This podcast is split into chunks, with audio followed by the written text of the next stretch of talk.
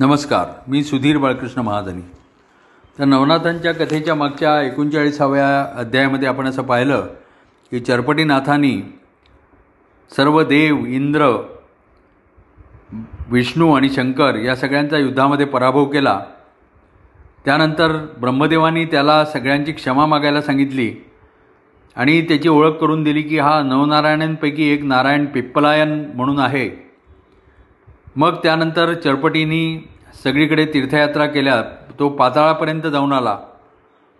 त्यानंतर एकदा देवसभा भरली होती आणि इंद्र बृहस्पतींना सांगत होता की बृहस्पती आम्हाला तुम्ही सर्व विद्या दिल्यात पण आम्हाला वाताकर्षण विद्या येत नाही आणि चरपटीनाथ नावाचा नावाचा जो अल्प वयाचा यती इथे आला होता त्याला ती विद्या येते म्हणून त्याने आम्हा सर्वांचा युद्धामध्ये पराभव केला. तेव्हा काही झालं तरी आपल्याला ही विद्या आलीच पाहिजे. तेव्हा मग बृहस्पती म्हणाले की म्हणे बरोबर आहे त्याच्यासाठी मी तुम्हाला एक युक्ती सांगतो की तुम्ही सर्वांनी सोमयाग करण्याचा घाट घाला आणि सर्व देवांबरोबर नवनाथांना पण बोलवा.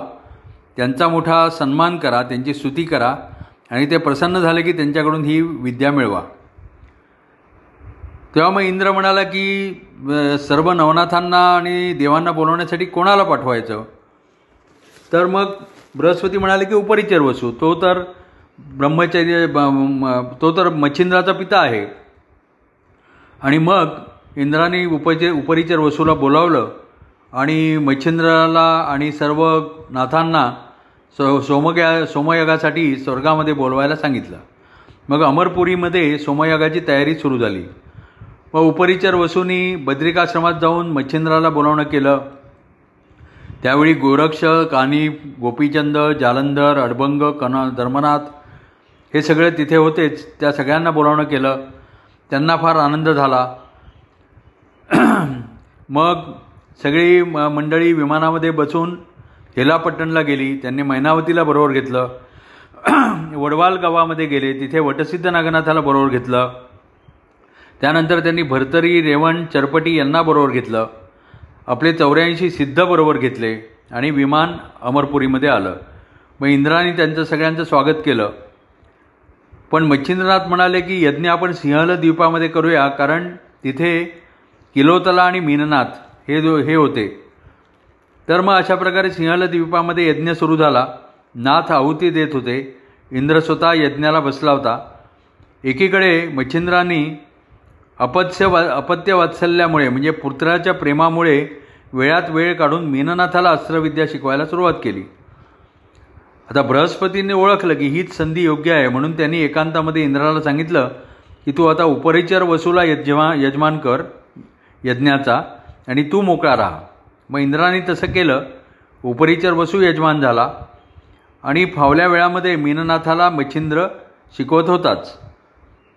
तेव्हा मग मोराचं रूप घेऊन इंद्रानी वाताकर्षण मंत्राचा प्रयोग आणि त्याच्यानंतर वातप्रेरक म्हणजे त्याच्यावरचं वाताकर्षण अस्त्र नाहीसं करण्यासाठी वातप्रेरक मंत्र ते त्यांनी शिकून घेतलं दोन्ही. आणि मग बृहस्पतीची युक्ती सफल झाली. त्यानंतर सगळं यज्ञ वगैरे सगळा पार पडला. पण इंद्राच्या बोलण्यातून नंतर नाथांना ही गोष्ट समजली की देव इंद्राने असं चोरून ही विद्या शिकलेली आहे.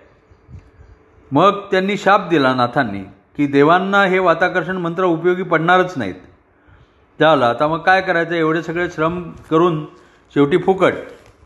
मग देवांनी उशाप मागितला.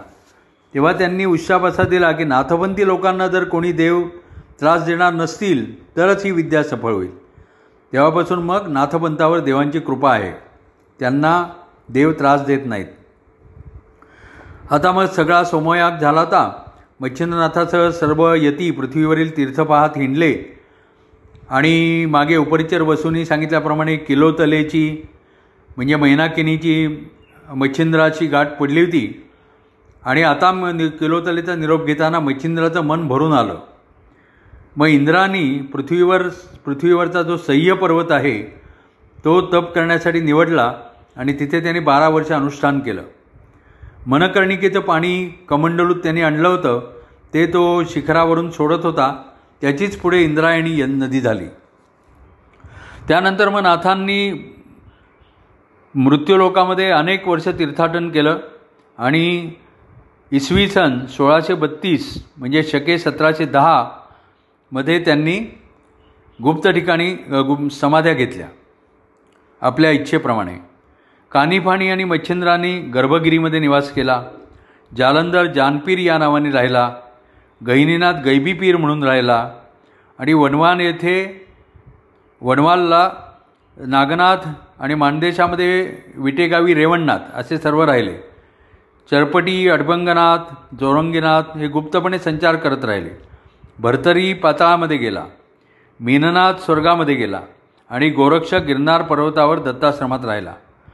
गोपीचंद धर्मनाथ मैनावती हे वैकुंठात गेले. आणि या सगळ्यांचे शिष्य चौऱ्याऐंशी सिद्ध झाले. अशी ही नवनाथांची अद्भुत कथा आहे.